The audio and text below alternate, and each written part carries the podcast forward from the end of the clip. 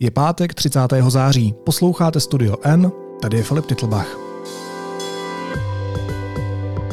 A dnešním hostem je jeden z nejznámějších českých designérů Maxim Velčovský. Maxime, dobrý den, vítejte. Dobrý den, děkuji za pozvání.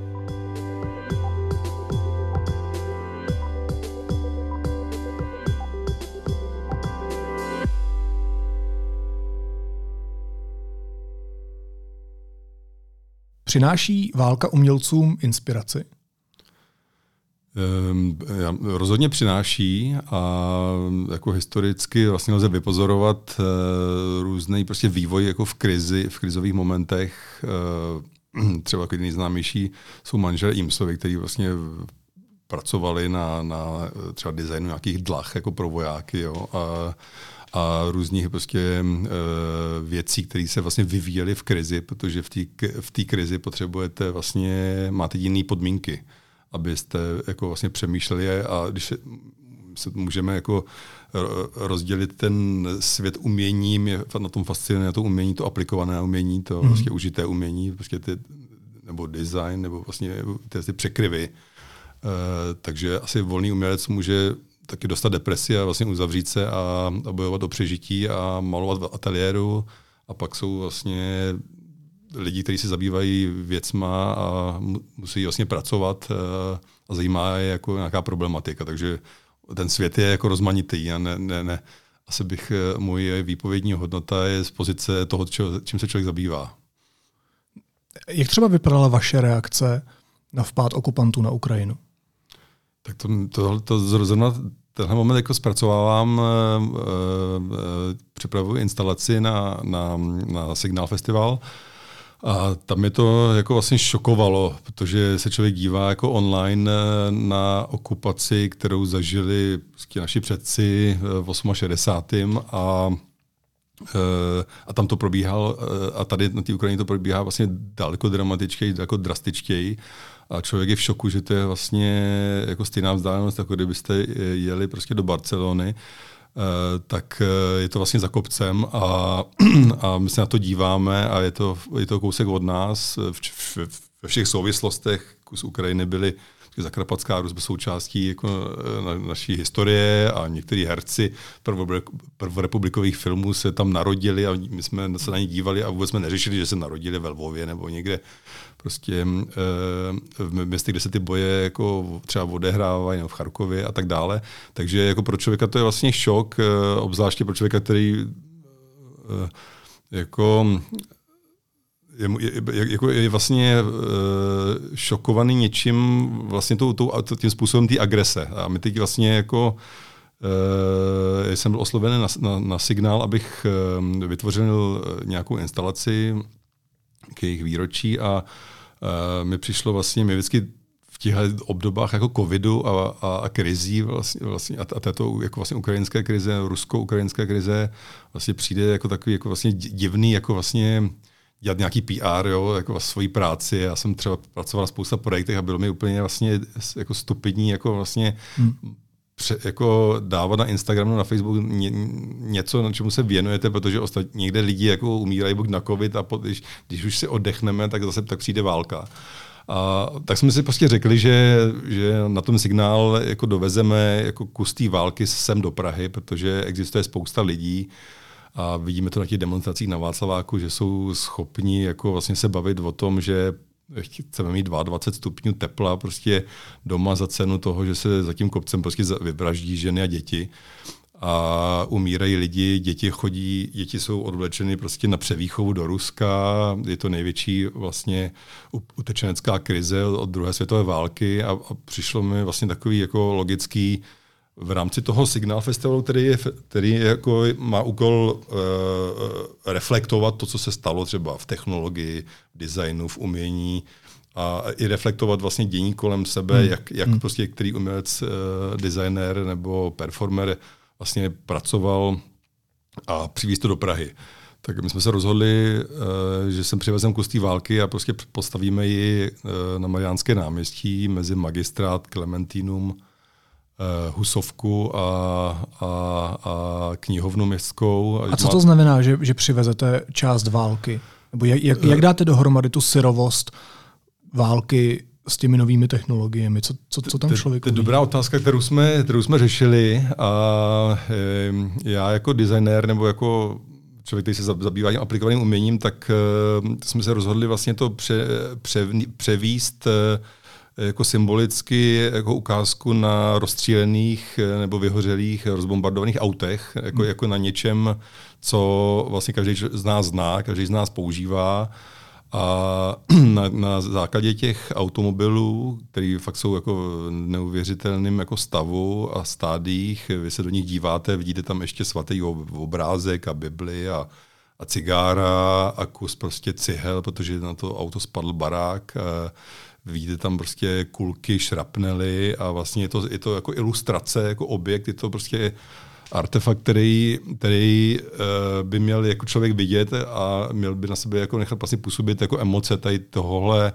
segmentu té války, protože jinak uh, my se dostáváme v médiích uh, a už nás trošku jako začíná nudit uh, po půl roce hmm. a lidi začínají prostě chodit do ulic a spousta z nich tvrdí, že je to lokální jako bojůvky mezi Rusama a Ukrajinou a vlastně, že se všech Ukrajinců netýkají, že ty Ukrajinci můžou jít na chalupu a být v pohodě, zatímco prostě ta válka probíhá jako na druhém konci republiky a tak dále. A ty, ty nesmyslný vlastně jako keci, vlastně ten člověk jako poslouchá na těch sociálních sítích, tak, tak byly i jako nějakým uh, motorem pro to, aby jsme, aby jsme jako, jak se jako aspoň pokusili během toho festivalu, který vlastně je určený, je to, je to vlastně takový jako model týdenní akce, eh, kdy lidi večer se sejdou a obchází Prahu a dívají si na různé světelné uh, vlastně instalace. A tak jsme si řekli, proč prostě nereflektovat uh, tenhle ten moment, který v současnosti probíhá a v rámci tak, takového festivalu. Jak jste sehnali ty auta?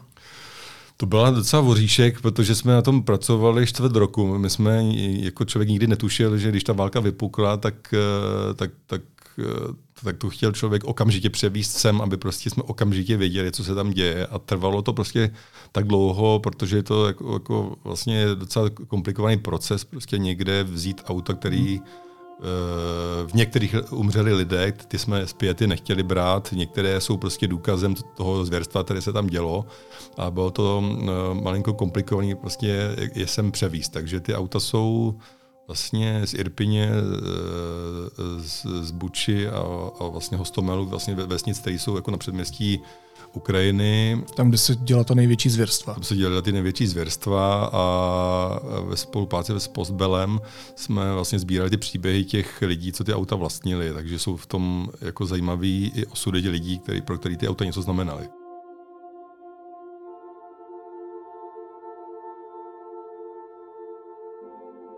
Je důležité si uvědomit, že to jsou lidi, jako jsme my, takže si někdo prostě nejezdil na prázdniny a e, střádal peníze prostě na auto a když se ho vlastně koupil, tak přišla válka třeba, nebo dostal auto od rodičů, nebo je tam pán, který prostě blbě chodil, tak pro ně auto bylo jako samozřejmou součástí jeho života a rád prostě jezdil po svojí zemi a, a cestoval a byl to takový jako on the road. Pak tam má někdo jako gaze, jo, prostě a auta, který pro ně taky je, vlastně znamenalo něco, jako když si někdo u nás koupí Ameriku, nebo prostě je, auto je takový zvláštní jako lidský eh, vynález, eh, který jsme si vynalezli asi zhruba před 100 lety a vlastně máme k němu nějaký vlastně zvláštní vztah a na, na, tom, na, na tomhle vlastně produktu pro mě, na ten kusu designu, vlastně lze ilustrovat vlastně spousta jako zajímavých příběhů.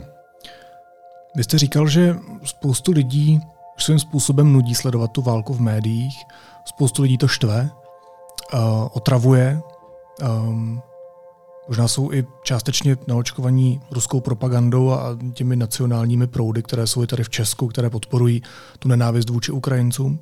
Ale když nefungují média, tak proč by mělo fungovat umění? Um, já myslím, že média snad uh, i snad fungují, doufám, nebo musíme v to věřit, uh, protože to je... Uh, Nemyslím na tu část lidí, která jo. zkrátka to nekonzumuje, nebo hmm. nechce, nebo zkrátka jo. tomu nevěří. Eh, je to jako pokus, jo. My, já neříkám, že bude fungovat. My se jako to pokoušíme a jako se eh, pokusil Luděk Marl tu dělat panoráma, eh, to Marlovo panoráma na výstavišti, nějakou bitvu prostě jako namalovat a, a, a dodělat vlastně nějakým trojrozměrný objekt, tak tak eh, tady se vlastně, je to jako vlastně pokus na ten týden jako seznámit vlastně lidi s tou jako situací, prostě jako tu brutalitu té války jako vidět jako na tom náměstí. No taky trochu sáhnout se na tu válku. Sáhnout si na ní, no, a, a fakt je vidět a vidět ty prostě průstřely eh, a vidět ty vyhořelý eh, prostě auta a, a a přesně, a, a něco si uvědomit, protože se to odehrává prostě na, na na, na místě, kde byl ještě nedávno parkovištěm a uh, může se to stát vlastně každému z nás. A chápu to správně, že tyhle krizové a dramatické momenty jsou něčím, co tu kulturu živí? Nenutně materiálně, ale živí, aby fungovala, aby ona žila. Já myslím, že jako krize jsou vlastně e, součástí e, našeho bytí a e, je to, je to jako je to vlastně normální jako inspiračním zdrojem, tak, tak jako běžný život, eh, každodenní život a vždycky, vždycky si člověk, když jako vlastně přemýšlí o něčem, tak, eh, tak prostě třeba, když, když, když je klid, tak přemýšlí v klidu a je to skvělý a může vlastně z nudy něco jako vlastně skvělého vykopat a stejně tak je to v té krizi, kdy vlastně jako reaguje pod stresem nebo pod nějakými jako vlastně podněty, které vlastně přináší jako vlastně jiný impulzy. Tak, takže eh, když si prostě člověk jako vizuálně jako představí, já nevím, ten, ten útok na dvojčata, jo, e, prostě, nebo, nebo válku na Ukrajině, nebo ty, ty vlastně katastrofální jako vlastně scénáře, e, tak e, můžou být vlastně i sami o sobě jako vlastně inspirativní nebo jakým zdrojem jako jaké, jakési jako energie. No a nepracujete ve stresu prakticky nonstop, protože takhle, já jsem na světě 30 let, ale Pamatuju si, že v těch devadesátkách jsem zažíval docela bezstarostný dětství a porovnával jsem to s tou generací Z, která je na světě nějakých 15-20 let. A když se podíváme od toho milénia dál, tak eh, vy už jste to zmiňoval, tak boj s mezinárodním terorismem, ten střídala ekonomická krize, máme za sebou pandemickou krizi, jsme uprostřed energetické krize, sledujeme válku, eh, na obzoru je eh, krize klimatická, tak jako nežijete jenom v krizi, ne, nejsou vlastně i umělci jenom ve stresu a nezbírají inspiraci jenom jako z naprosto krizové doby, kdy jedna krize střídá druhou? Já si myslím, že je to možná um, um, jako zbytečný stresování člověka, protože my žijeme v Evropské unii a my jsme první generace vlastně v historii, která jako žije v relativním míru. Jo. Když se člověk podívá eh, jako Žila.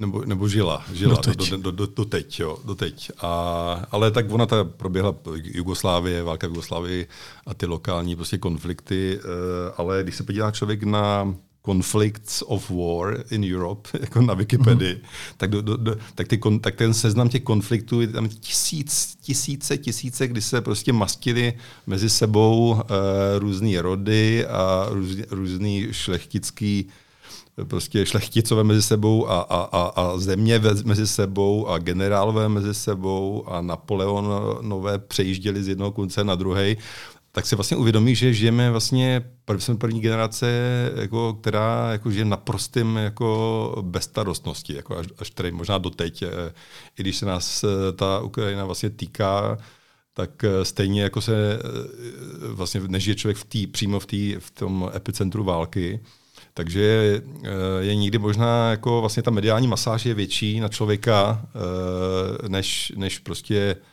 než ten skutečný život je. Jo. Že, že vlastně to, co si museli jako prožít naši... No tak nemluvíte teď trošku jako z privilegované pozice. Já rozumím tomu, že nežijeme asi v hrůze války, nebo současně my jako Češi, což ale neznamená, že všichni mají kvalitní život, což neznamená, ne, že... To, to rozhodně ne, já to beru spíš jako vlastně v kontextu Evropy, jo. Hmm. v kontextu vlastně člověka, který prostě Eh, zažil Schengen, jo, a před tím Schengenem to byli kamionáci, myslím, že se to jmenovala Saarbrückenská dohoda, který prostě jim se nechtělo čekat na hranicích, tak, tak vlastně protlačili, aby lidi se mohli cestovat volně a pak se to vlastně chytli politici a udělali jako vlastně tu Evropu jako průchodnou. A si pamatuju dobu, kdy se prostě cestovat ne, nemohlo a nesmělo a a vlastně, jak, jak jste začali na těma devadesátkama, tak já mám pocit, že od těch devadesátek jako jsem, jak, jak někdo řekl, že jsme žili jako strašně dlouhý flám, prožívali a ten teď jako možná končí, jo, ale že jsme stejně pořád, pořád hmm. jsme jako vlastně generace, která zažila fantastický jako vlastně život v míru. To souhlasím. Co, což nebylo normální hmm. do té doby.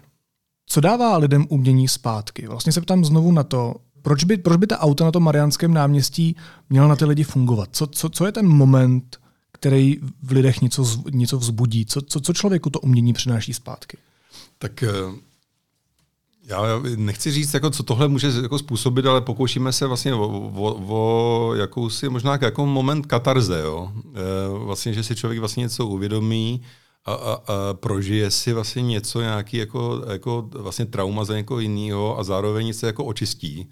To je vlastně, eh, to bývá často jako úlohou umění, úlohou hudby, divadla, performance, a, a, a, ale vlastně i volného umění a vše, všech možných druhů umění. Takže takže já, já doufám v to, že, si, že člověku e, při pozorování umění a dívání se e, na, na nějaký jakýsi objekt nebo artefakt vlastně něco by mělo dojít, může dojít.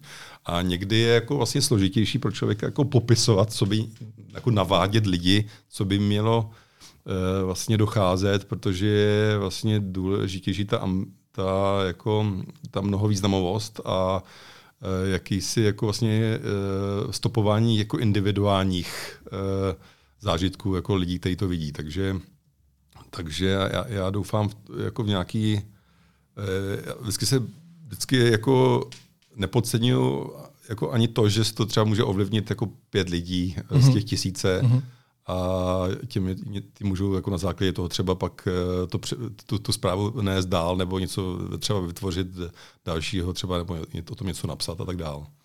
Jsem se včera večer připravoval na ten náš rozhovor, tak jsem hledal definici umění, protože mě zajímalo, jak byste to definoval vy a všechny ty definice mi přišly jako vágní, nekonkrétní, neuměl jsem se k ním jakýmkoliv způsobem vztáhnout. A pak jsem našel úplně omylem um, esej s názvem Co má člověk z umění.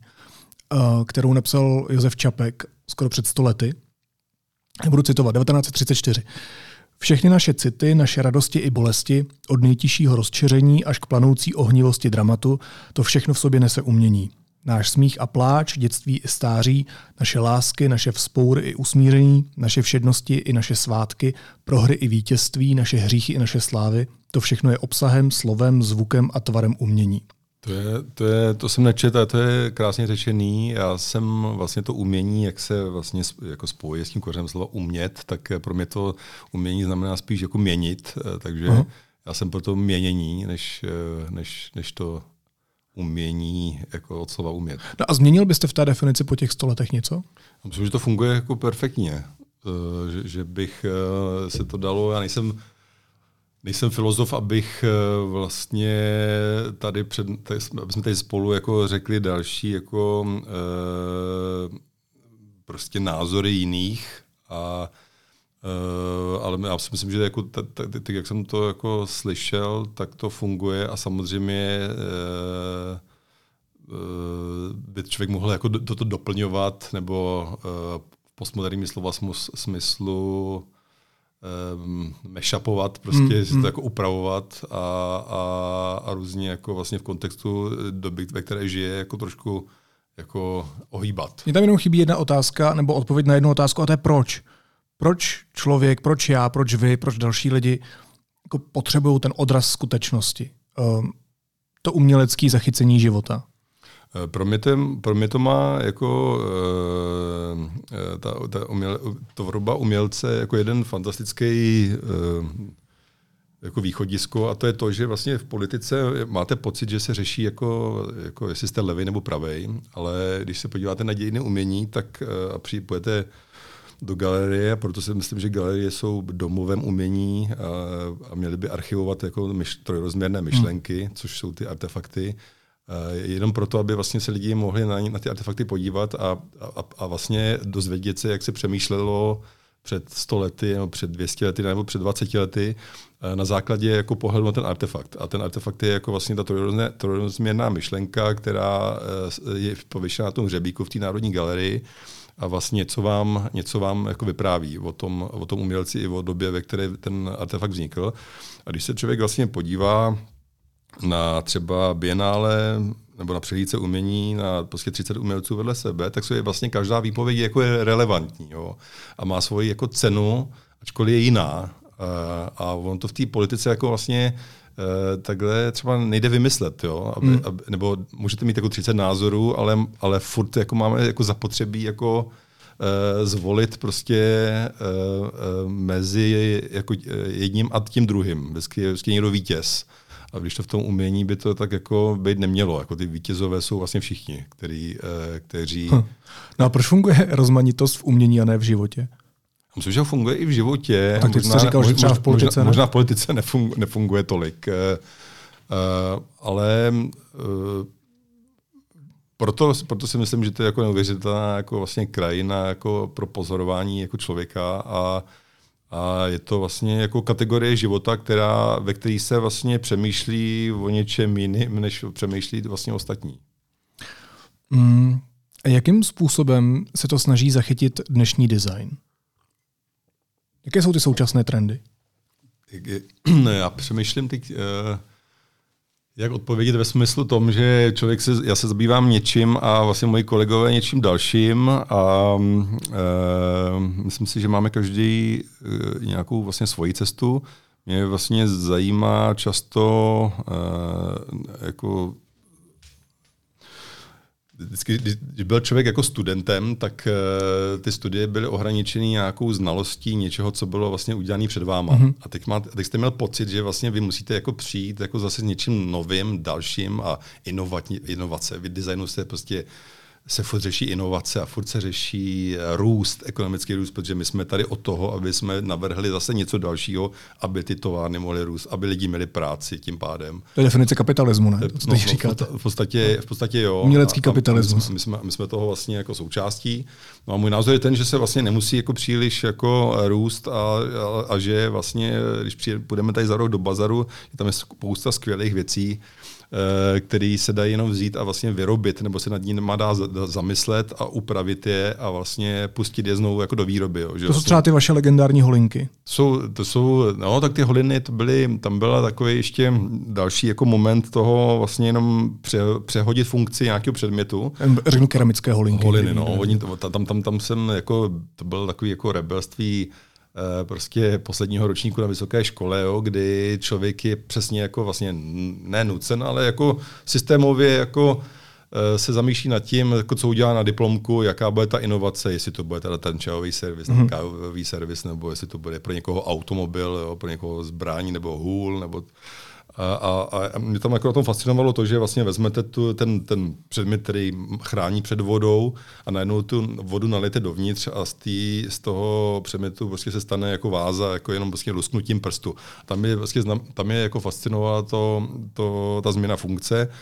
A vedle toho té holiny jsem měl taky barokní hodiny, které neměly ručičky, ale měly digitální displej, takže na tom jsem se snažil ilustrovat jako ten rychle tekoucí čas, který vlastně se odehrává na tom displeji, ale to tělo prostě je stále stejný, je, je, je prostě rokokový eh, a, a ten, ale ten čas běží. A také jsem vlastně na několika předmětech se snažil jako přemýšlet o tom, vlastně, co to ten design je. Aha. Takže, takže tohle je jako nějaká moje cesta, když se vždycky snažím analyzovat jako vlastně situaci a eh, když jste říkal, jaký jsou trendy, tak trendy jsou prostě jako geometrický design, ornamentální design, ekologický design, uh, design aplikací, prostě, který se... Co to znamená? No, jako, že se prostě, že vlastně na tom telefonu, který máme všichni v kapse, kdybychom tady vybalili z toho telefonu vlastně všechny předměty, které obsahují, jako psací stroj, Eh, kalendář, diktafon, mm-hmm. telefon, ten s tím, s tím sluchátkem a všechny vlastně mechanismy a, schr- a tak taky zaplníme možná celou místnost vlastně něčím, co jsme jako miniaturizovali do té malé krabičky, ze které voláme, Takže jako design vlastně jako aplikací je jako vlastně nová forma jako virtua, jako vlastně, že, že, že vlastně navrhujeme funkce jenom, jo. Mm-hmm. Že když si prostě tady jako vymyslíme my dva u stolu, že prostě Eh, by měli mít eh, třeba penzisti jako aplikaci, aby viděli, který prášek mají vzít jako v kolik hodin. Tak, tak taky potřeboval. No, já, já taky někdy. A, a, a nebo co máte prostě, když si naskenujete kód nějakého jídla, jestli vám to ublíží nebo mm-hmm. ne mhm. a tak dále. Takže vlastně ten, ten design se jako může odehrávat čím dál tím víc vlastně v tom virtuálním prostoru, kde už nepotřebujete špachtli nebo štětec nebo, nebo tušku. Takže to všechno jsou jako trendy, jako ta e, vlastně dekonstrukce designu a de, jako nějaká fra, fragmentalizace, fragmentování a vlastně, a vlastně e, neuchopitelnost třeba, protože e, se to fakt jako bude odehrávat jako v těch funkcích. Jako no a proč teda potřebujeme dekonstruovat ten svět? Už je jako moc složitý, že se vracíme zpátky? E, já myslím, že není špatný si někdy jako, jako zamyslet nad tím, co bylo, co bylo uh, vlastně uděláno a, um, a, a taky si jako vlastně uvědomit, že jsme jako primitivové, jo? že vlastně my tady prostě uh, se vyvíjíme od toho tý uh, větve těch šimpanzů jako vlastně nějakých 6-8 milionů let a 200 tisíc let je nějakých jako intenzivnějších, jako ten homo sapiens prostě nějak jako, jako funguje a představte si, že těch, prostě, když se řekne ta částka jako 6 milionů let a 100 let jako od eh, vlastně vynálezu auta, tak je to tak jako legrační jako procentíčko našeho jako bytí eh, od průmyslové revoluce, jak jsme vlastně, co jsme, co jsme se, jak jsme se jako vlastně osvobodili, Jo, vlastně v pradědově našich dědů vlastně byli ještě makali na Panským, nemohli se stěhovat, museli mít povolení aby se mohli oženit nebo vdát, a, a, a nebo jít jinam za prací. A průmyslová revoluce vlastně nás jako osvobodila, dala nám nové funkce, dala nám nové nástroje, jako už nemuselo prostě 200 lidí hrabat motiku, ale stačil jeden traktor hmm. a, to, a, a to samé bylo prostě v textilním průmyslu a ve, ve, ve všem prostě v rámci průmyslové revoluce. A my jsme jako Eh, pak jsme vynalezli to auto, aby jsme byli svobodní teda eh, a svobodnější a, a aby jsme jako prý, aby, jsme něco poznávali novýho. A to nám říkají i o sociálních sítích, jako Mark Zuckerberg, že to je jako o poznávání se navzájem. A, a takže mě, mě fascinuje jako ta, ta rychlost jako toho vývoje, co se stalo jako za poslední jako dobu a jak je člověk vlastně jako, jako designer jako primitiv v tom smyslu, že vlastně navrhuje něco, co fakt jako je improvizací, jo? vlastně pro nějakou dobu krátkou, protože se, na, se tomu můžou jako lidi možná za 100 let smát, jo? co jsme se tady jako, o co jsme se tady snažili s těma autama, jako na dieselovejma. Když říkáte, že jsme primitivové, uh, tak um, jako příklad, no, tak máte třeba smartphone, mobilní telefon, a říká se tomu chytrý telefon, spousta lidí to nezvládá a přitom je to opičí práce uh, digitální. Digitus znamená prst, vlastně jenom mačkáte na nějaký přístroj. Nemyslíme si o sobě moc jako občas? Myslíme, no. Myslím, myslíme si moc a teď přichází jako vlastně nová doba vlastně umělé inteligence. Už jsou takové ty první algoritmy, které vám jakože zadáte heslo a ta umělá inteligence vám to vlastně navrhne za vás a bude to postupovat dál a dál, takže vlastně my si tady řekneme u stolu prostě stůl, dřevo, zaobený hrany a ta umělá hmm. inteligence vám to vlastně vyhodí. Hmm. A už to bude vlastně navrhovat jako naše možná práce jako vlastně daleko víc budete oceňovat takový to původní jako vlastně řemeslo, řemeslnost, rukodělnost. A designéři nebudou mít co žrát. Eh, a designéři nebudou mít asi co žrát no, v budoucnosti.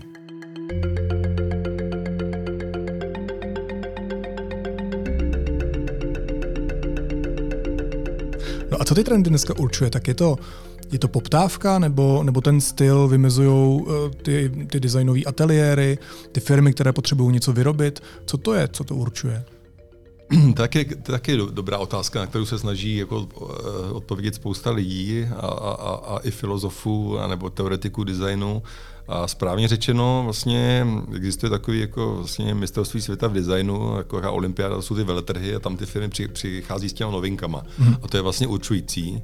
A ty dokážou ovlivnit vlastně svým produktem celý často dekády nebo prostě nějaký vývoj eh, v jakýmsi jako stylu. Jo. A ta steotvornost nějak jak, jak si jako odpadá, nebo odpadla, a spíš se to jako vlastně redukovalo na jako vlastně konkrétní jako vynálezy nebo, nebo objekty, předměty, které jako vlastně posouvají ten konkrétní předmět vlastně v rámci nějaké technologie, techniky, materiálu, recyklovaného no, nových materiálů. Ty novinky vlastně vznikají na těchto veletrzích a, a následně ovlivňují daleko větší, jako obří procento firm, teď to okopírujou hmm. a převezmou ten názor.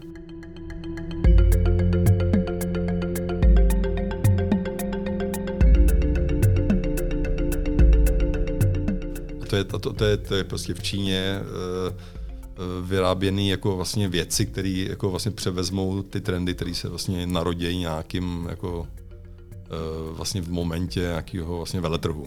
A to se nebavíme samozřejmě o, vále, o, vojenském průmyslu nebo prostě o, který každý má takový svůj jako vlastně veletrhy, kde se ty novinky a ty technologie jako patentují a na základě těch patentů pak jako vlastně si je můžete přečíst a přemýšlet o tom, jak ho změnit nebo jak tomu přidat další věci a on to probíhá vlastně podobně v designu nebo na, na e, prostě v lékařství.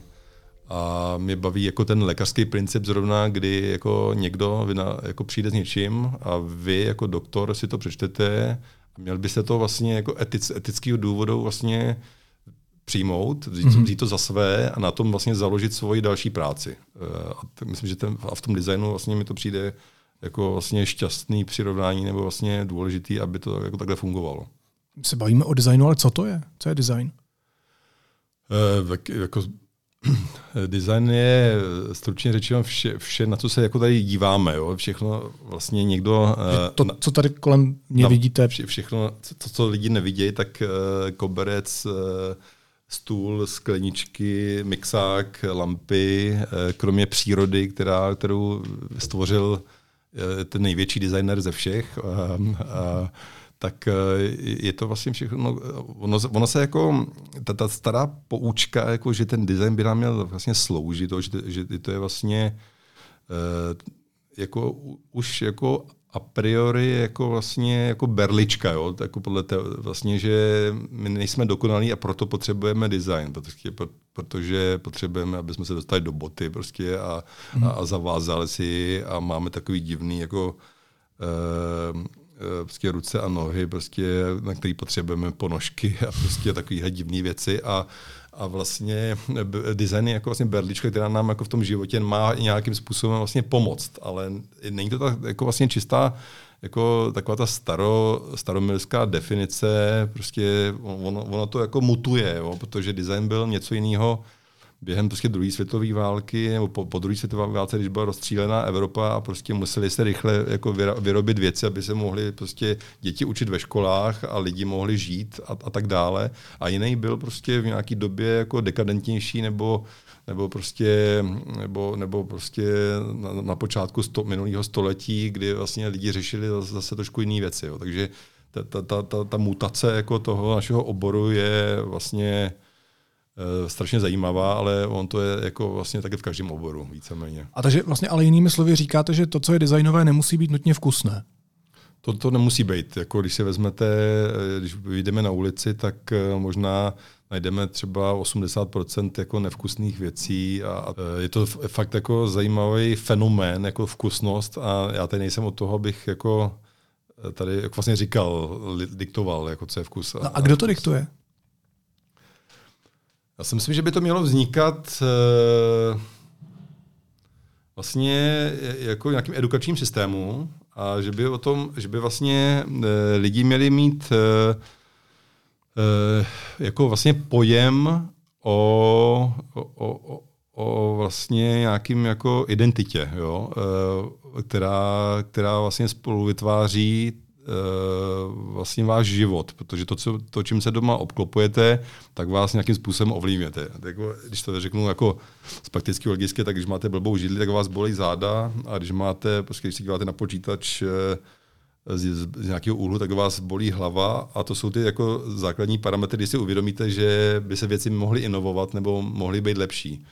No a pak vlastně objevujete v životě jako krásno a to vám vlastně musí jako někdo eh, jako vlastně předat, jo? nebo se to musíte prostě naučit jako od vlastně eh, velmi citlivého vlastně okolí.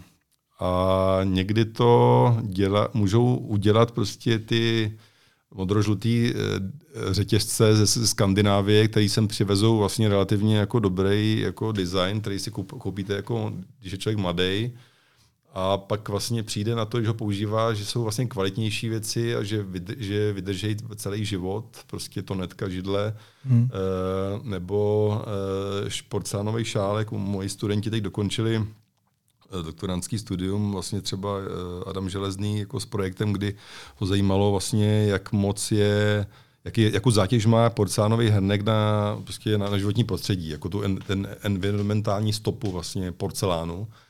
A, a to jsou vlastně zajímavé jako projekty, které nám jako zase ukazují něco o, na, o naší době a vlastně i lidem jako se snaží jako říct, že když, budete, když si koupíme hrnek, který budeme používat 15 let, tak když se 15 let vynásobí 365 dny v roce, eh, eh, tak je to počet vlastně třeba plastových kelímků, který byste normálně jako vlastně vyhodil a stává se ten eh, vlastně porcán jako super ekologickou věcí, protože slouží strašně dlouho.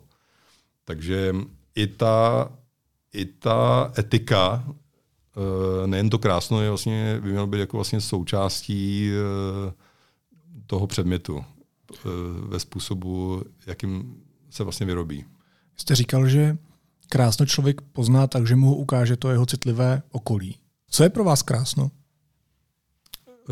tak já mám pocit, že se ty, tady možná nedobereme toho, ty odpovědi na, to, na, tuhle, na, to, na tuhle otázku, protože se na ní snaží jako dobrat odpověď eh, daleko fundovanější lidi. Ne, já se neptám a, na obecnou definici, já se ptám na to, co, co je pro mě. Co je pro mě krásno. Hmm. Pro mě jako, eh, já mám vlastně rád, eh, když se třeba dívám do přírody a pozoruju přírodu, když eh, v té přírodě je vlastně eh, vytvořen kontrast eh, člověkem. To znamená třeba barák v přírodě, nebo lavička v parku, nebo nebo to ta láhev prostě v nějaký krajině na stole a mám, mám to jako spojený jako v kombinaci člověk, ale člověk je součástí přírody, ale, ale spíš ten, spíš ten artefakt versus jako e, příroda, ale bychom se dostali k dalším, dalším rozměru, že příroda je umělá a že veškeré lesy a louky jsou jako design, jo, jsou vlastně hmm. jsou vlastně tržní věcí. Jo. Lesy se sázejí, aby se mohly pokácet a, a prodat. A, a všechny vlastně já ve sklářství, kterým působím, tak uh, se postavila fabrika, vy, vykácel se, spálil se les a často se přenesly prostě ty továrny zase jako dál, takže to bylo vlastně ekonomicky, udrž, to ud, ekonomicky udržovatelná krajina, takže i, u té krajiny jako vlastně člověk dochází k tomu, že je, že je bohužel jako produktem. Já třeba poznám, že mám hudební sluch. Hraju na klavír, rozpoznám rytmus, rozpoznám tóny, které jsou falešný, dokážu tu hudbu nějak vnitřně procítit, ale jak poznám, že mám vkus? Jako funguje to na stejném principu?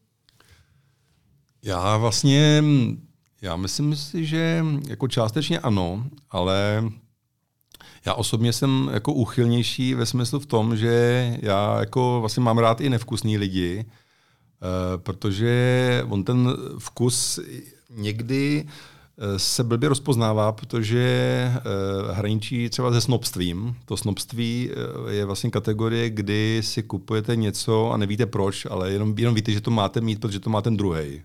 Ale vlastně si vám nedochází jako moment, proč jdete do toho Gucciho nebo prostě hmm. někam uh, si ty boty koupit tam, ale jenom jste to viděli prostě na, na nějakým politikovi nebo na nějakým sousedovi, který, který má drahý auto a tak dále a vlastně vás to ovlivní a tam, tam je to ten moment toho snobství e, a, a přitom Přitom to snobství je i součástí jako vývoje designu a důlež, velmi důležitý, sou, důležitá součást, protože ta drahá kabelka je prostě drahá, protože na ní nějaký sedlář prostě pracoval týden třeba.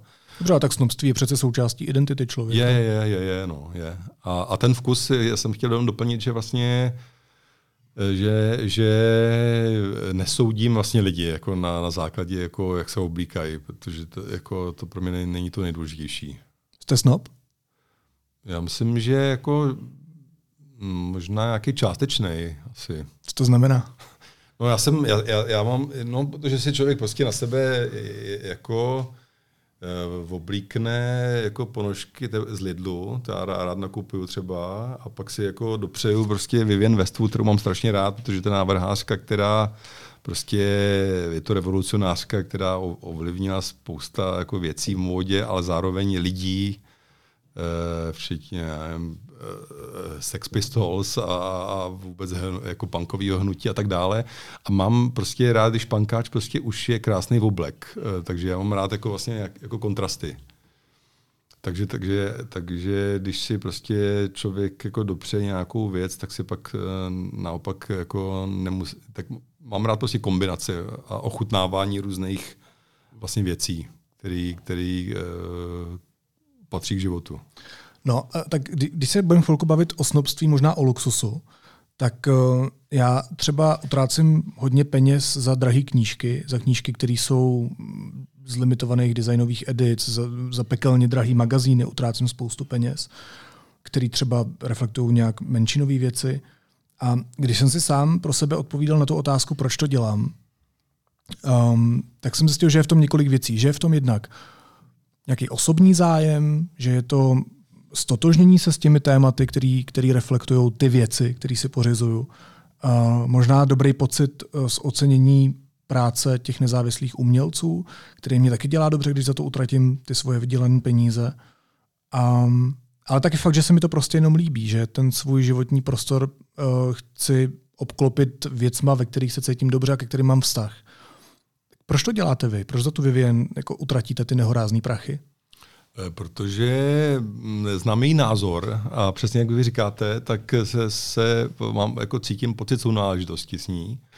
A tak prostě uh, fungují prostě, ale my si tady můžu zmiňovat jako různý jména, jako firm, jako prostě to tečko, co mám na sobě, je Patagonie a uh, ten člověk, který založil tu značku, tak vlastně nakupuje jako vlastně uh, půdu a dělá z ní rezervace. Mm-hmm. A teď vlastně se asi před měsícem nebo před dvěma udělal statement, že veškerý majetek jako vlastně dává do trustu, který jako bude už jenom vlastně fungovat na to, aby se staral o životní prostředí. Jo? A vlastně tohle mě jako vlastně strašně baví a zajímá jako tenhle ten posun jako i, vlastně i značek a, a, a, a prostě respektuju názor lidí a já si vlastně kupuju jako ten trojrozměrný názor v podstatě. Uh, jak jste zmínil, s těma knížkama to mám stejný, který dokonce jako po půl roce, možná to je možná ten moment snobství, že člověk ani nestačí vybalit a podívat se na ně, ale fascinuje Teď se stydím, no. A, já to mám taky, no. no, no, no. A, a, a vlastně je to, je to ten je to ten fakt jako to stotožnění se a, a koupě trojrozměrného vlastně názoru. Takže, takže člověk vlastně e, někdy chce podpořit mladý lidi, někdy chce podpořit e, zajímavé technologie, někdy chce podpořit ten, ten názor a, a je dobrý, jako, je, to jako, je to jako s pekařema, jako, že chcete mm. podpořit prostě toho dobrýho pekaře tím, že prostě dáte za ten chleba o 20 korun víc. No. A je design pro všechny? Design je pro všechny, no. je, je, jako je, je pro všechny. A mě... Dobře, ale tak všechny design se nemůže pořídit každý. To nemůže, no. To nemůže, ale on to je, ono to je prostě Donedávna umělecko-průmyslová muzea sbírali jenom věci s ornamentem, anebo vlastně zasažený nějakým jako řemeslem, protože nikdo nezbíral ty jednoduché věci, které se jako staletí vyhazovaly a vlastně přežili jenom ty jako nabarvený, polychromovaný, vyřezávaný, hmm. krásný a nejsou tam prostě lavice. Řekl to krásně s takovým despektem. Eh, no, nejsou tam prostě jako normální věci, ale to se změnilo v posledních dob, době, že se začínají sbírat i normální věci a že vlastně to, co jako teď vyprodukuje dneska jako továrna, tak jako automaticky by mělo jít jako, jako do, do, do muzea, hmm. protože jako, jako svědek toho produktu nebo té doby. A, a jak jste říkal, jako jestli je design pro všechny, tak um, já věřím v to, že si, nebo že, že, že lidi by měli pochopit, jako v čem je kvalita, že by si měli jako dovolit uh, koupit jako krásné a kvalitní věci a že by měli sloužit. A pak už je to jako jenom o míře nějakého vlastně osobního vývoje, kdy si člověk eh, jako pořizuje ty věci dál. A já vůbec nejsem proti, já mám rád docela jako nevkusný prostě country jako hospody, nebo e, já jsem, e, mi je známo, že jsem prostě fanoušek kutilství a přemka podlahy a vlastně v té nevkusnosti jako já vidím jako krásu ta, taky. E, mám rád Pavla, Pablo de Saxe, Pavla Veselého, který sbírá domácí umění. Jsem jeho donátor často, nebo si prostě voláme, co mu ještě chybí ve sbírkách, takže ty, ty palmisti pivních víček a ty svařovaný jako Mickey Mouse jsou jako pro mě taky jako vlastně momentem jako jak, jakéhosi krásna, ale deformovaného samozřejmě.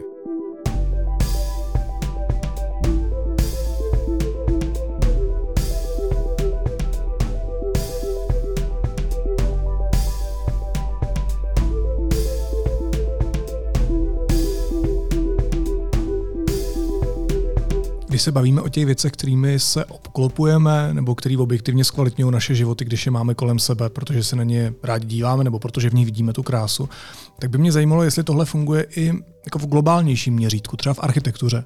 Protože já si pamatuju, že když jsem byl v Hamburgu, tak uh, jsem se tam cítil výrazně líp než kdekoliv jinde.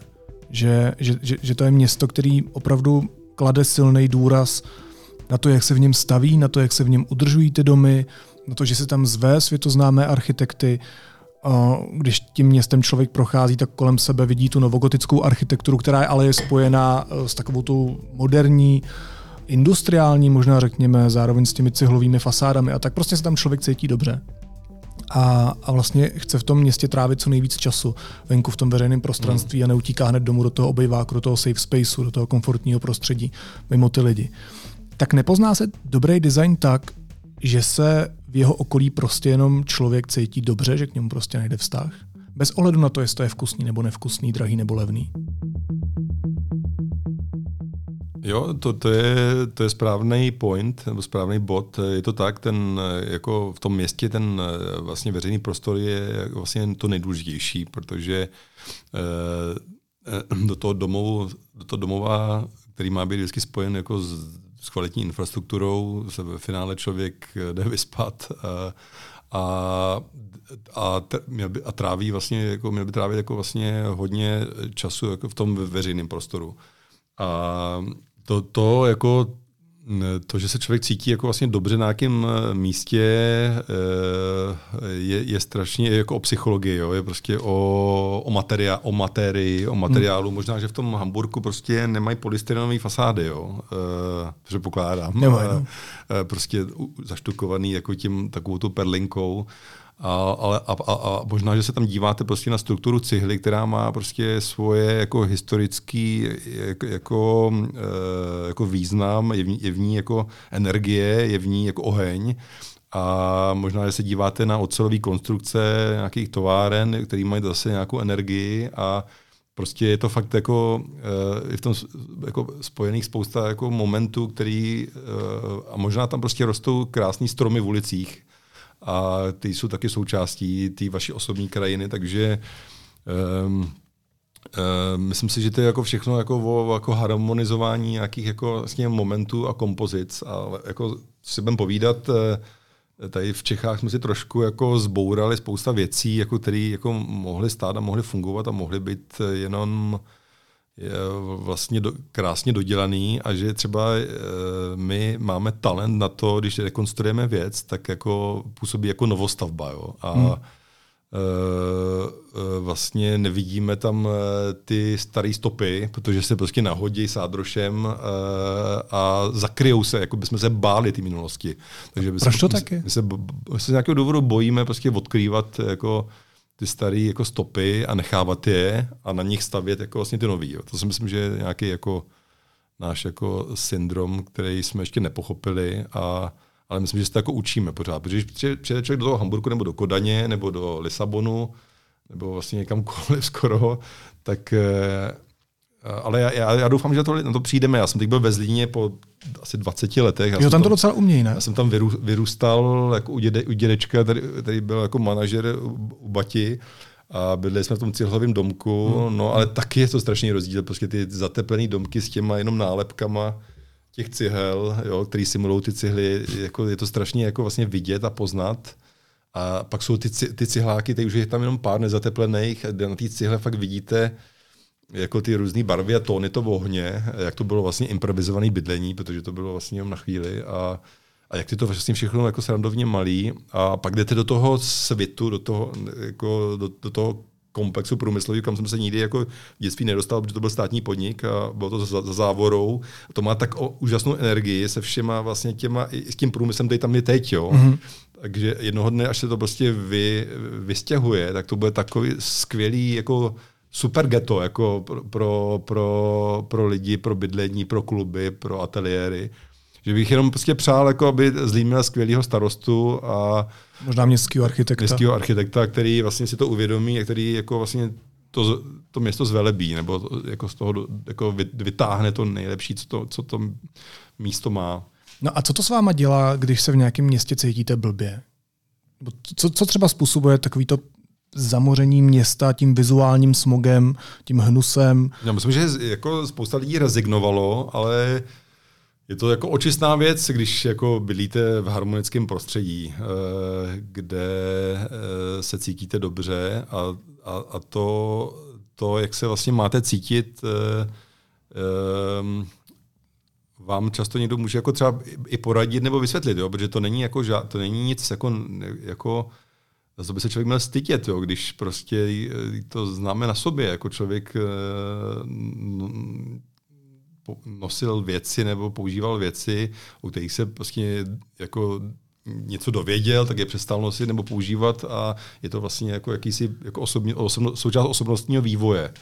A jenom prostě jsme tady jako malinko, jak jsme prostě trošku jako žili za tou železnou oponou, a, e, která vlastně ale paradoxně jako některé věci jako chránila v té architektuře, tak se to pak vlastně těch 30 let od té revoluce jako v tom developerském boomu začalo jako e, spousta věcí jako zbytečně dehonestovat hmm. a, a, a, likvidovat a spousta hodnot vlastně jako bohužel bylo jako odstraněných, jako velmi kvalitních hodnot. Vy hodně ten design uh, a to, jak, kde se jak cítíme, spojujete s tím, jaká je uh, ta společenská atmosféra, vlastně jaká je politika. Tak když se ještě na závěr dostanu k politice, tak vy, jste, vy se k ní často vyjadřujete i na sociálních sítích. Teď jsem se koukal včera na, na vaše poslední statusy, kde jste i vyzýval k tomu třeba koho konkrétně volit v těch posledních volbách a komu ten hlas nebo komu ten lístek do té urny nedávat. Proč je pro vás důležité se aktivně angažovat? Je to nesmírně důležité, protože jsme si to ověřili ve vlastním životě, že vlastně v tom průmyslu, ve kterém člověk jako funguje, tak byl často tunelovaný, prostě vexlákama. A člověk vlastně, člověku se s těma lidma jako strašně blbě spolupracovalo. Já jsem se prostě, mě si třeba jednoho dne, kdysi jako studenta najmula nějaká agentura, abych navrhnul eh, jako minerální vodu, flašku na minerální vodu. Já mm-hmm. jsem mhm. prostě, vzali mě do auta, prostě naložili mě do auta, jel jsem prostě tady někam za Prahu a jednal jsem s chlápkem, prostě, který mi říká, já chci, aby to vypadalo takhle, ta láhev. Eh, a ukázal mi něco od Filipa Starka. Já jsem říkal, se nezlobte, ale to je prostě Filip Stark, proč ho kopírovat? Tady můžete mít něco jako novýho a zajímavého. A co by to vypadalo teda takhle? A byl to takový nevkusný, takový procovský nábytek, takový ty prostě jako pseudo, jako snobský jako prostředí, Uh, takový, jako z nějakého Sherlocka Holmesa prostě v kombinaci prostě, jo, takový ty, takový ty jako uh, fakt jako nevkusný prostředí, no a pak jsem šel jako... Imitace luxusu. Imitace luxusu, asi tak, no. Ale ten luxus, to je ještě jako důležitá věc, že, že já mám rád ten eh, manifest luxusu od Karla Lasla a tam, je, tam ten luxus vlastně není jako... Luxus je být prostě sám, sám v prázdném zámku, luxus je mít zdravou vodu, Eh, čerstvou vodu, Aha. zdravý vzduch a, a, a, a recitovat básně na hej, prostě na střeše svého baráku. A ten luxus jako je eh, v tom, v tom u toho Karla Lasla ho fakt mám rád a aplikuju ten jeho manifest i jako třeba ve firmě, který pracuju a tak dál. A jenom chci říct, tady se vrátit, tak já se tam vlastně, pak jsem vyšel před ten barák a pak jsem si pak jsem viděl někde ve zprávách, že zabili kmotra Mrázka, kde zabili kmotra Mrázka. Já jsem si uvědomil, že jsem byl v tom baráku, jo? Že, jsem byl, že jsem byl prostě u nějakých jako divných jako lidí, kteří prostě zprivatizovali jako minerální vodu a chtěli jako po nějaký agentuře, která si mě najmula jako vyrobit láhev. A všechno mi to tam prostě jako nedávalo smysl od, jako od toho, jak ty lidi vypadali a jak, v čem žili a, a jak, jak se chovali nakonec, jo. Ale uvědomil to člověk jako expost, já jsem to nedělal. To nakonec. jsou 90. to, co to byly, to, byly, to, byly, to, byly, to, byly, to byla polovina 90. no, no, no. Nebo před rokem 2000 ještě dokonce. A na škole, jsem byl prostě, no. A, takže, takže tam, je to jako, tam se to jako vlastně spojilo a pak vám jako, a proto je vlastně důležité se angažovat a říkat vlastní názor a, a, v tý, a ta politika jako u, strašně moc jako dokáže ovlivnit od toho prostě městského architekta až po, všichni víme, prostě, jak to vypadá v Litomyšli, jo, a jak to vypadá prostě ve městech, kde se jako to město zamyslelo nad svojí historií hmm. a zároveň aplikovalo, jako zavolalo architektům, aby aby jako vlastně s tím městem něco udělali. A, a, a šlo to a všichni víme prostě, jak dopadla třeba na Praze 7 soutěž jako s městskou radnicí, předtím to tam chtěli strašně jako za několik miliard vytunelovat a pak si ty vlastně lidi dali dohromady, udělali si veřejnou architektonickou hmm. soutěž hmm. a dneska to už ta radnice stojí. Takže strašně jako v té politice jako důležitý to, to, to rozhodování jako o našem životě. No a když se vymezujete, tak uh, je, je třeba nějaký politik, kterým byste odmítl udělat zakázku, i kdybyste prostě přišel spoustu peněz kvůli tomu? Myslím, že to se jako snad i občas jako stane, že, že se se mi někdo vozve a já prostě řeknu, že děkuji a zbraně nenavrhuju. Mm-hmm. Uh, tak, Jasně, tak tematicky rozumím. No. Ale oni ty... Uh, Ale konkrétní člověk?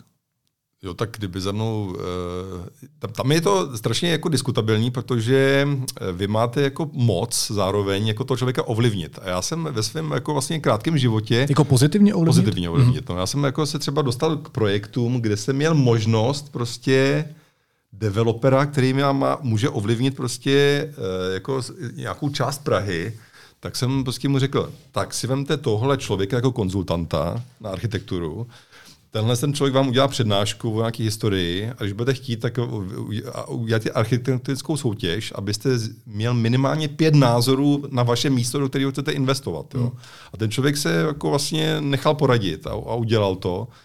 A, takže, takže můžete jako vlastně i relativně jako nesympatickému člověku z začátku jako poradit e, snad ve prospěch všech, jo, že jako vlastně co by měl udělat, protože my se na ty Uh, oni jako ne každý člověk má fakt ten, ten, ten cit a, a, a, a nějaký jako uh,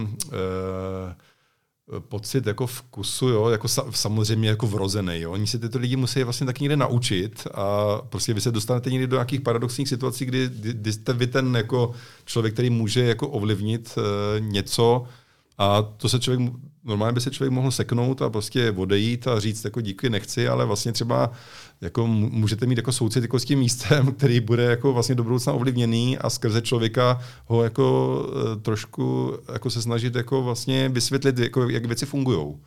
Já, já, já do, a oni prostě za těch 30 let revoluce vzniknou manuál, vznikají manuály, jak se mají dělat soutěže na veřejné pomníky, jak se mají dělat soutěže prostě na veřejné stavby a máme vlastně hlavního architekta města a, a IPR a, a KEMP a to ty instituce, kde se to vlastně jako vysvětluje, takže si myslím, že jako jsme jako na lepší cestě. A, ale jak jste se ptal prostě, jestli byste pro někoho jako nenavrhoval, tak určitě jsou jména, který, pro, kterýho, pro který by člověk jako nenavrhoval, ale někdy se jako člověk vlastně musí zamyslet, jako co tím způsobí, protože když e, třeba odmítnete vy, tak a vezme to e, e, prostě někdo jiný, tak jako ten jeho vliv vlastně může být, nebo prostě jako role plniče úkolů. Mm-hmm. No a tak komu byste tu zakázku nevzal?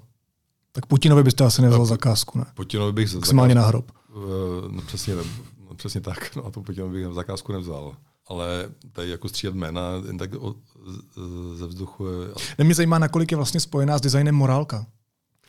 No to je, to je jako výborná otázka, protože eh, který to byl ateliér, že Pavla Janáka, nebo eh, na klauzury se tam studenti navrhovali, eh, myslím, že koncentrační tábor v letech, jako na, na Umprumce, jako ve své mm. době. Mm. Jo, a vlastně někdy jako přijdou takové jako, jako bizarní témata, aniž by člověk jako dosáhl dosáhl uh, Eh, vlastně nějakých jako konsekvencí.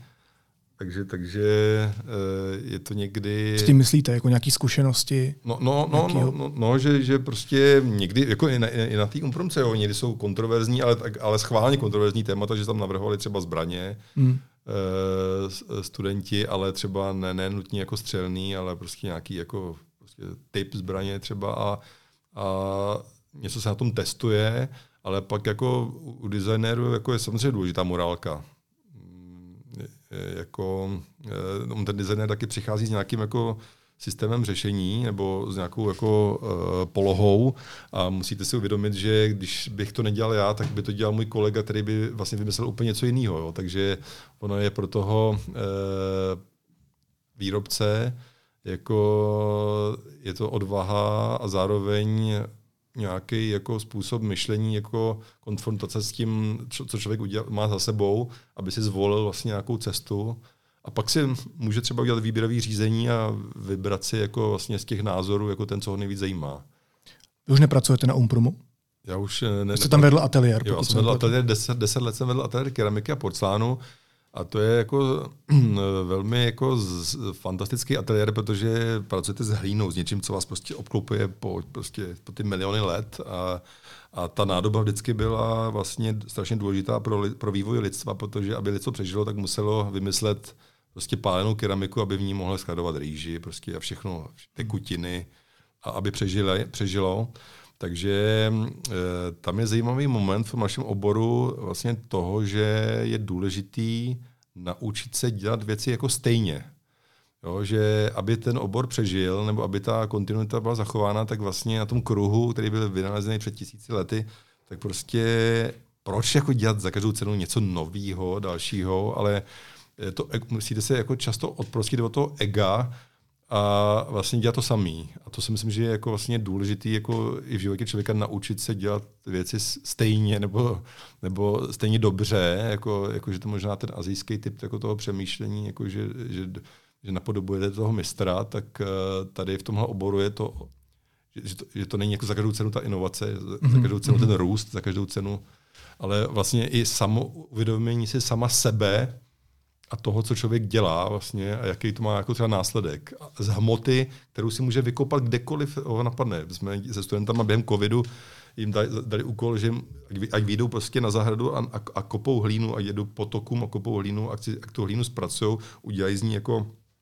hmotu a z ní něco vymodelujou a pak si eventuálně můžou i postavit sami pec a vlastně člověk jako vlastně si dokáže, že ten materiál může najít jako vlastně zadarmo v přírodě a pak ho ještě zpracovat a vypálit a bylo to pro ně jako strašně osvobozující. Proč už neučíte? Já jsem se jak e, e, trošku zhroutil, skolaboval, takže jsem se musel vybrat e, mezi jako školou a prací, takže e, bohužel jsem jako, nebo skončil jsem, je, je to tak, jak to je a, a vzpomínám na tu dobu, Eh, velmi pozitivně. Bylo to jako skvělé, že člověk eh, viděl jako nový generace, jak přemýšlejí a mohl být u toho, mohl být jakoby konzultant eh, práce spousta studentů. A teď už mám dvě malé děti a mám, mám zase jiný, jiný hobby, kterému se věnuju.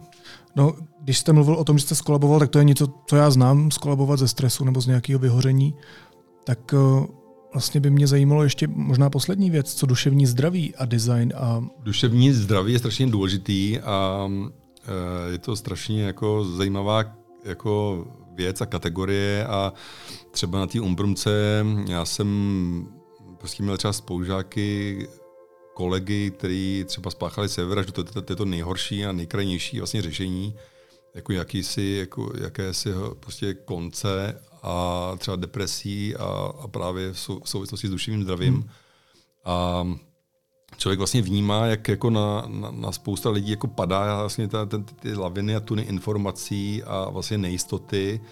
A člověk přijde studovat prostě do Prahy z nějaký třeba malého, malého města, vesnice a vlastně najednou musí jako skočit do jako toho stroje, prostě zařizovat si ubytování a, platit věci a, a prostě zaři, zařídit se a, a, a naučit se žít jako v jiném prostředí.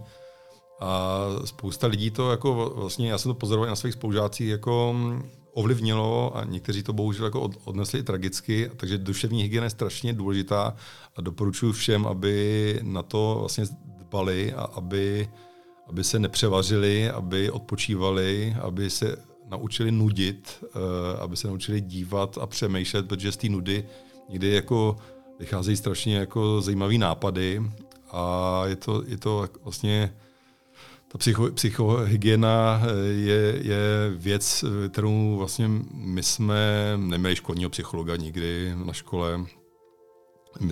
Já jsem ho v Senátu nějak inicioval a dneska už to si můžou studenti poradit eh, o těchto věcech a o krizích. A je to strašně důležité, protože to je, no, je to hlavně normální, není to nic, za co by se člověk měl stydět a měl by si to člověk jako vlastně uvědomit. A já jsem ten, který si to vlastně včas neuvědomil uh, a prostě se jako papiňák vybuchnul a najednou se člověk probudí a tři měsíce se učí chodit a, a vlastně jako přemýšlí, jako proč se to stalo. Takže je to... Uh, něco, je to součástí života, jako ten vkus, jako to, jako to celoživotní učení se kvality vkusu, tak je ta psychohygiena vlastně strašně důležitou součástí jako eh, našich životů a my jsme jako vlastně zapomněli se sami sobě jako věnovat.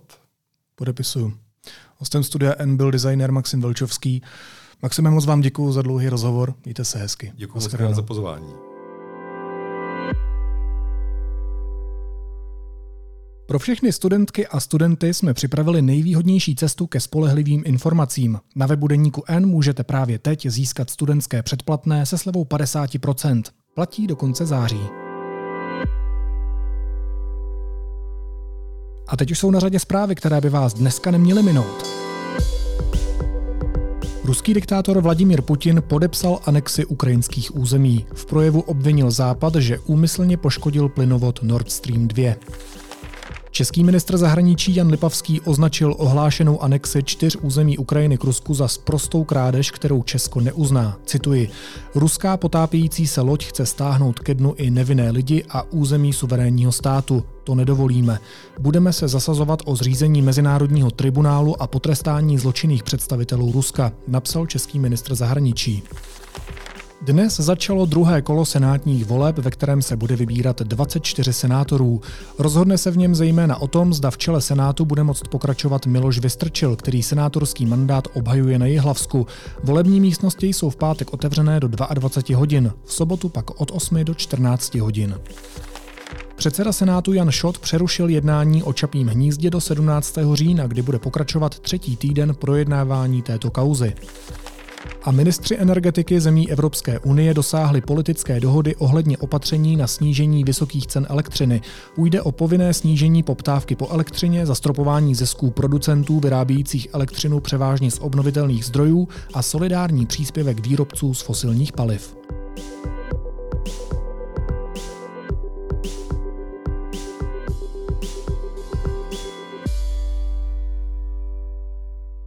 A na závěr ještě jízlivá poznámka. Na protivládní demonstraci na Václavském náměstí vystoupila i německá krajně pravicová europoslankyně Christine Anderson. Její projev byl ale úplně o něčem jiném, než co protestujícím říkala tlumočnice.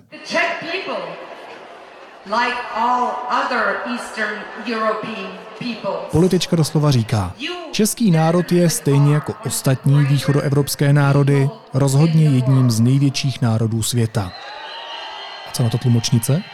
Náš český národ a všichni ostatní, eh, zejména z východní Evropy, eh, jsou, jsou oprávněni bojovat a musí bojovat. Co tam máme dál? You have lived and suffered under foreign totalitarian rule for decades. Žili a trpěli jste pod nadvládou cizí totalitní vlády několik dekád.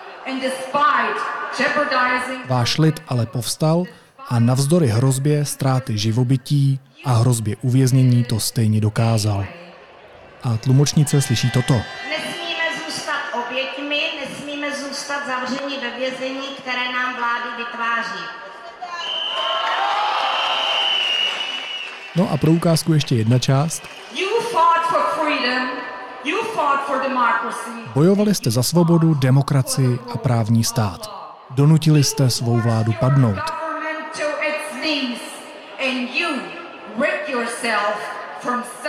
A vymanili jste se ze sovětské totalitární nadvlády. A tlumočnice nabízí tento překlad. Musíme bojovat za mír, demokracii a naše práva, protože je to naše povinnost a žádná vláda to za nás neudělá. A nemůžeme být pořád pod něčí botou totalitními právy jako doposavať. Už to chápu. Konečně se vysvětlilo, koho demonstrující myslí tím, když vykřikují neříkají nám pravdu, zamlčují nám věci. Sami sebe.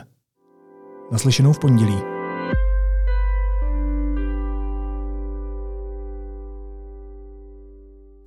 V Praze vyroste les a prales plný inspirace, designu a řemesel.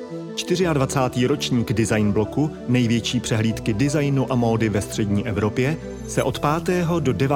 října vrací do smíchovského areálu Gabriel Loci a do Umělecko-průmyslového muzea v Praze.